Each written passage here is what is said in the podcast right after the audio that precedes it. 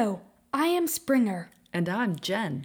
Welcome to today's episode of The Cats.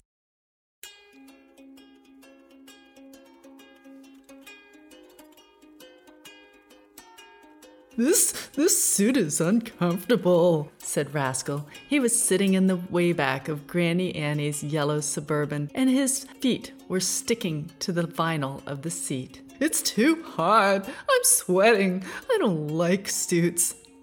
But, Rascal, you've got to wear your suit. That's what the man at the swimming pool said. Wear your suit. But I don't like the suit. I thought that it was supposed to be fun. You told me it would be fun, not like most internships. Well, I think this should be a good internship for you. But doesn't that mean it should be fun? 'Cause everything should be fun, otherwise you wouldn't do it, right? And that means not wearing suits if it wants to be fun. Well, you can't just go naked to the swimming pool. That wouldn't be very professional, now would it? Oh, look, we're here. Waco Water World. Scampers swerved the yellow suburban into the parking lot and parked it right between two even larger SUVs.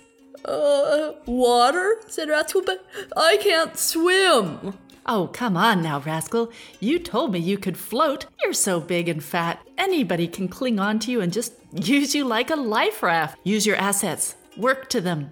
But I can't move in the water unless is it like a river that I'll be working in that moves me? They were already walking into the park. Scampers pointed to a large sign on the wall. See, Rascal? It says Lazy River this way. So I guess it is kind of like a river. But I can't move. And that is why I made you this brand new invention, said Scampers, the Spinotail. Here, let me help you strap it on. Scampers took out the spinner tail. It had a wide belt that strapped around Rascal's waist, and it hung down the back, kind of like a tail. It was nice, Rascal thought, for a change. Well, I kind of like this. I always wondered what it'd be like to be a cat that had a real tail, because, you know, being a Manx cat has always been a little bit strange. See? said Scampers. And if you just wave your arms like this, then the tail starts spinning. Rascal tried it, and indeed, the tail began to spin in vigorous circles, knocking over not only a little boy that was trying to get into the swimming pool, but his mother as well. Oh, oh, ah! The mother screamed as she fell onto her little boy, and the little boy began to cry.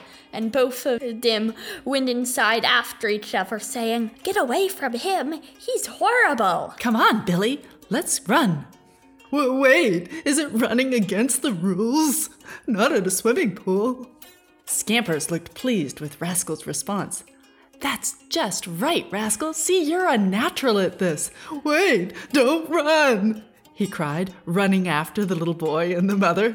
But they were already gone, off around a corner. Scampers grabbed onto Rascal's spinning tail, shoved his arms down so that he was no longer making it spin, and said, This way, we're going to the office. For what? I don't want to go to the office. I got sent to the office on my fifth first day of kindergarten, and it was not good. No, it's for your job interview. Intern view? Is that like an internship with a bus driver? Well, it's part of your internship, and it's not called an intern view, it's an interview. Just then, a man walked up. Are you here for the interview?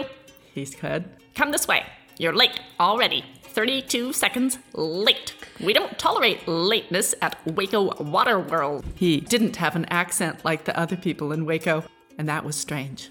Also, he said, you have forgotten to wear your suit, I see. I am wearing my suit. I'm wearing it. It's a really nice tuxedo that Scampers found for me at the at the Goodwill. No, not that kind of suit. A suit, a bathing suit. Oh, said Rascal. But the man quickly shoved a red and white striped pair of bathing trunks into Rascal's fists. Take this in the back, change into it, and then come back for your interview. He sent Rascal away. They were considerably too small for Rascal, even though they were size 3x large. When Rascal returned to the interview, the man had finished talking to Scampers and was clapping his hands together as though he were already done with the conversation. Get to work. Here's your whistle. You've passed the test. Oh, well, I didn't even take a test. Oh my god, a test? You've passed it. Now, get out.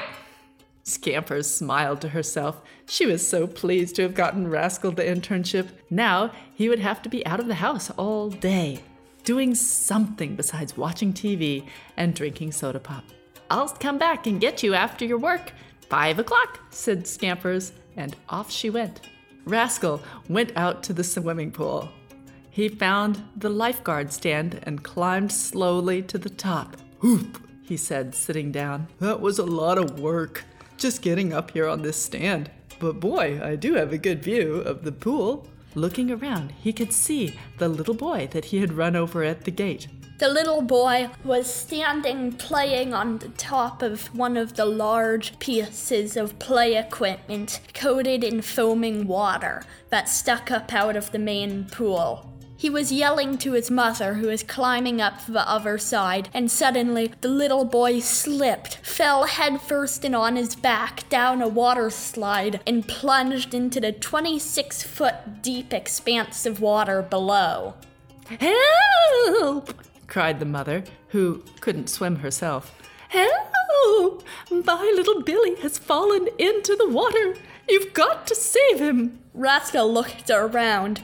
Rascal bent forward to get another look at Billy, flopping around the water, trying not to sink, but in trying to look better, Rascal slipped and fell off his lifeguard chair and into the water. Sploosh! Rascal panicked. What was he going to do? He began to flail his arms, but then the tail began to spin. Scamper's automatic tail began to work like a propeller, and in no time at all, Rascal had made it right over beside the little boy. The boy was sitting on the bottom of the pool, underwater. He looked happy, but Rascal knew that he wouldn't look happy for long because eventually he would have to breathe. And in fact, right at that moment, Billy opened his mouth to take a big breath. Rascal grabbed onto him, and his tail zipped them both out of the pool. They actually launched off in an arc like a porpoise at the zoo.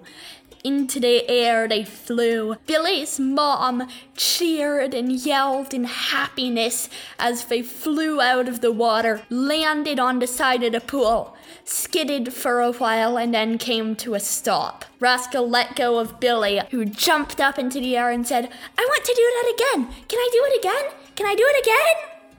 Um, I, um, I don't think it's in the rules, said Rascal very relieved that he had at least saved the little boy. The mother came rushing over. Billy's mother grabbed Rascal by the shoulders and shook him. Rascal was very afraid. thank you, thank you, thank you, thank you, thank you, thank you, thank you. You've saved my little Billy. You're a hero. You're a super hero, she cried. Let me pay you. She pulled out her checkbook and began writing Rascal a check for a hundred dollars.